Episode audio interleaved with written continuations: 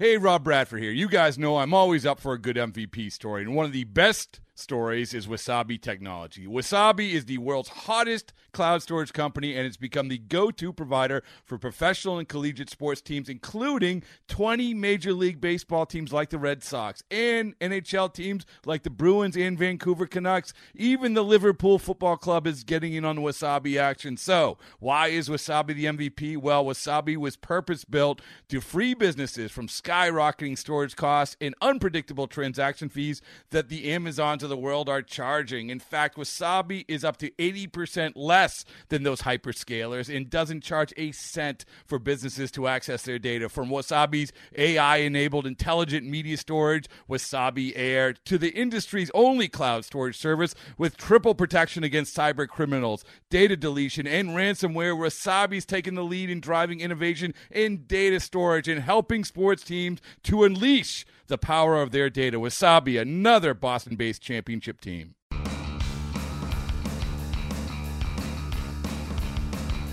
You're listening to MLB.com Extras, brought to you by MLB.tv. It's baseball everywhere.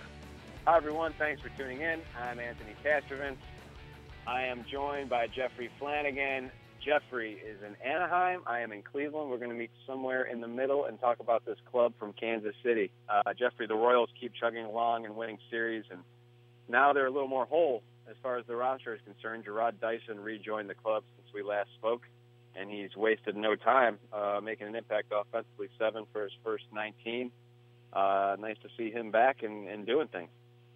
Yeah, it's really uh, it, it gives the uh, bottom of the order a lot of life with his athleticism and his speed, and uh, uh, we just kind of noticed that right away. Uh, and, and he's been getting on base and creating a little havoc on the bases. So uh, I'm sure Ned and his staff are very glad to have him back, and um, they really want to give him an opportunity, as they said during the off season to uh, you know give him a four or five hundred at bats and see what kind of guy they have if he can be an everyday player. And so I uh, I think it's going to be a real soft platoon between very loose platoon between him and Paulo Orlando. Although Paulo was on the All Star ballot, interestingly enough, but um, so we'll probably just see a lot of Dyson.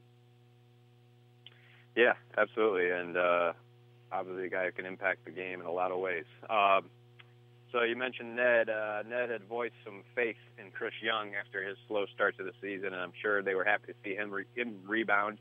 Uh, 10 strikeouts in six innings against the Orioles. Not the kind of strikeout totals you necessarily expect from Chris Young, although he did uh, show some strikeout stuff uh, on the postseason stage last year. So that was that was a nice, uh, it was a big start for him, given the way things had started off. Yeah, it's really kind of uh, you know the fan base was kind of down on him, but you know you look at the pitchers he was facing, Noah Syndergaard and Sonny Gray, and then he had to go into Houston and, and pitch in the Astros opener, and that's not a great ballpark for a fly ball pitcher. Uh, you know, but actually the first game he pitched against Syndergaard was was actually pretty good. He only gave up uh, two runs in five innings, and uh, but of course the fan base was kind of freaking out about him, and and that stuck with him, and and he bounced back and had a terrific outing uh, against the Orioles. Uh, you know, every once in a while he'll get that slider going and get getting guys to chase the fastball out of the zone, and you'll see some pretty impressive strikeout totals from him. So it's not totally unusual to see that, but uh, just a, a really great bounce back outing for him, and uh, uh, should the strength of the staff uh, kind of continues to amaze me. Yeah, uh, Yordano Ventura has been a big part of that. The Royals have won 15 of Ventura's last 17 regular season starts, or games he has started, I should say. Uh, he's got a 2.35 ERA through four starts. We knew this was a, a, a linchpin kind of guy uh, for the Royals pitching staff, for the Royals in general, and he certainly delivered here early on. Yeah, and he just, you know, was at times overpowering yesterday. Uh, I think he retired 19 of the last 21 guys he's faced, and what he does the best, I think, and why he he has that amazing uh, win total, is he keeps the Royals in games, even when he doesn't really have his great stuff you know, even if he's laboring a little bit, he'll he'll get through five innings and maybe give up two runs or maybe three, and they're still in the game. And, and with the Royals' offense and their belief that they can come back, and then with their bullpen, it's, it's really no shock uh, uh, with those numbers. So if, they're just asking their staff, hey, just keep us in the game for five or six innings, and we'll take it from there. Yeah, that's a formula that's uh, worked for them pretty well uh, in the recent past. Uh, you mentioned the bullpen. Uh, you wrote a bit about this. Luke Hochevar's role has evolved uh, basically to the role of fireman. Uh, putting out fires, other people's fires that they start. He comes in and, and kind of cleans up the mess. He's been really good at that here early on.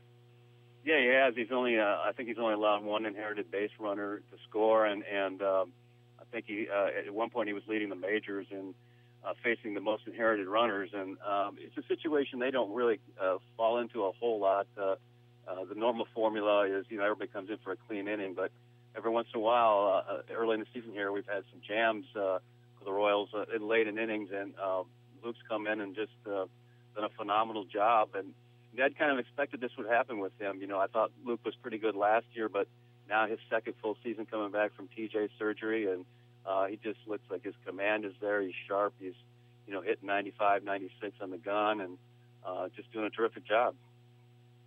That's kind of when they signed him to the multi-year deal coming off TJ. That was kind of the thought, right? I mean, the first year would have uh, some bumps along the way, as is typical uh, with, with post Tommy John. The second year really settle in.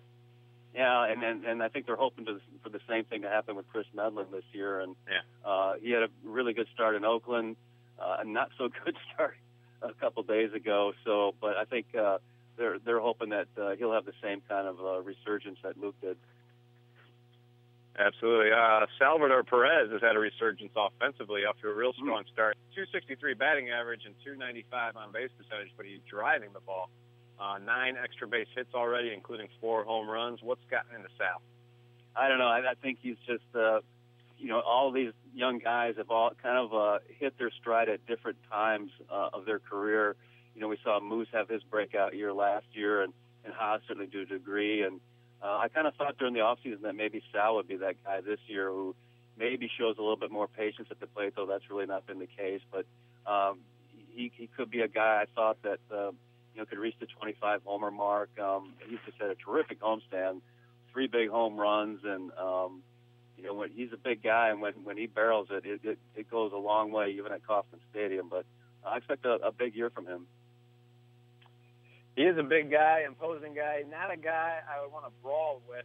And there was this issue last week uh, with Salvy and Wade Davis, and I know some Royals fans were investigating this like you know three or four second video on Vine as if it was the Zapruder film.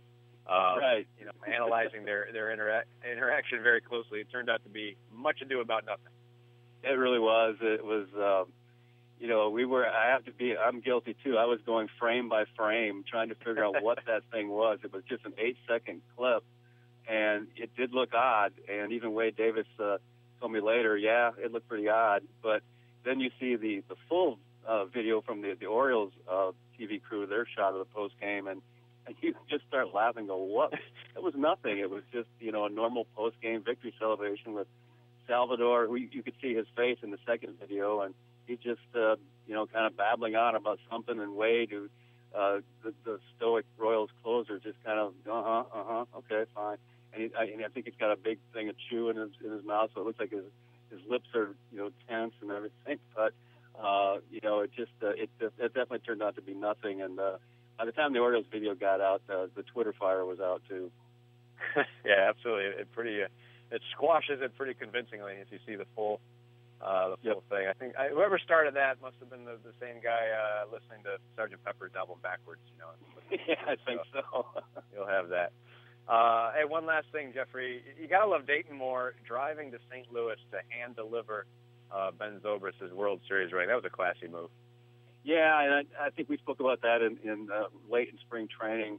Uh, that's one thing that they've really made an effort on. They, they did so last year as well with the AL championship rings. Is they want to do everything possible to hand deliver them. They don't want them showing up in a you know UPS box or something like that. So so far so good. They, they've been able to do with uh, with all the ex uh, Royals and uh, Dayton. Actually, he drove from Pittsburgh, Kansas, uh, which is another hour, hour and a half further away, uh, all the way across state. Uh, to do that for Ben. I think they sat down had breakfast, and uh, uh, that's uh, that's the type of organization that Dayton runs. It's a classy organization, and uh, I think the players and and certainly fans really appreciate that too. Yeah, classy guy deserves uh, the accolades he's getting here for sure. Uh, all right, I want to thank Jeffrey Flanagan for joining us, and thank you all for tuning in. This has been MLB.com Extras, Kansas City Royals edition.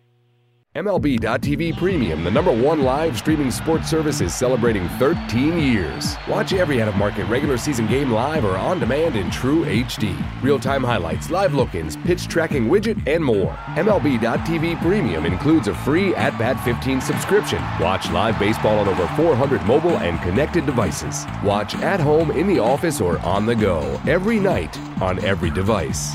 Blackout and other restrictions apply. Visit MLB.tv for details. Okay, picture this. It's Friday afternoon when a thought hits you. I can waste another weekend doing the same old whatever, or I can conquer it. I can hop into my all new Hyundai Santa Fe and hit the road. Any road. The steeper, the better. Because my all new Santa Fe is available with HTRAC, all wheel drive, so I can hit the trail without a worry in the world. Heck, with three rows and best in class rear cargo space, I can pack the whole family in with all our gear. We've got available dual wireless charging for our phones, so we'll never lose touch with civilization, and we won't lose touch with the primordial power of Mother Earth. So, which is it? Waste the weekend or do something a little more epic? And conquer it in the all new Hyundai Santa Fe. Visit HyundaiUSA.com or call 562 314 4603 for more details. Hyundai, there's joy in every journey.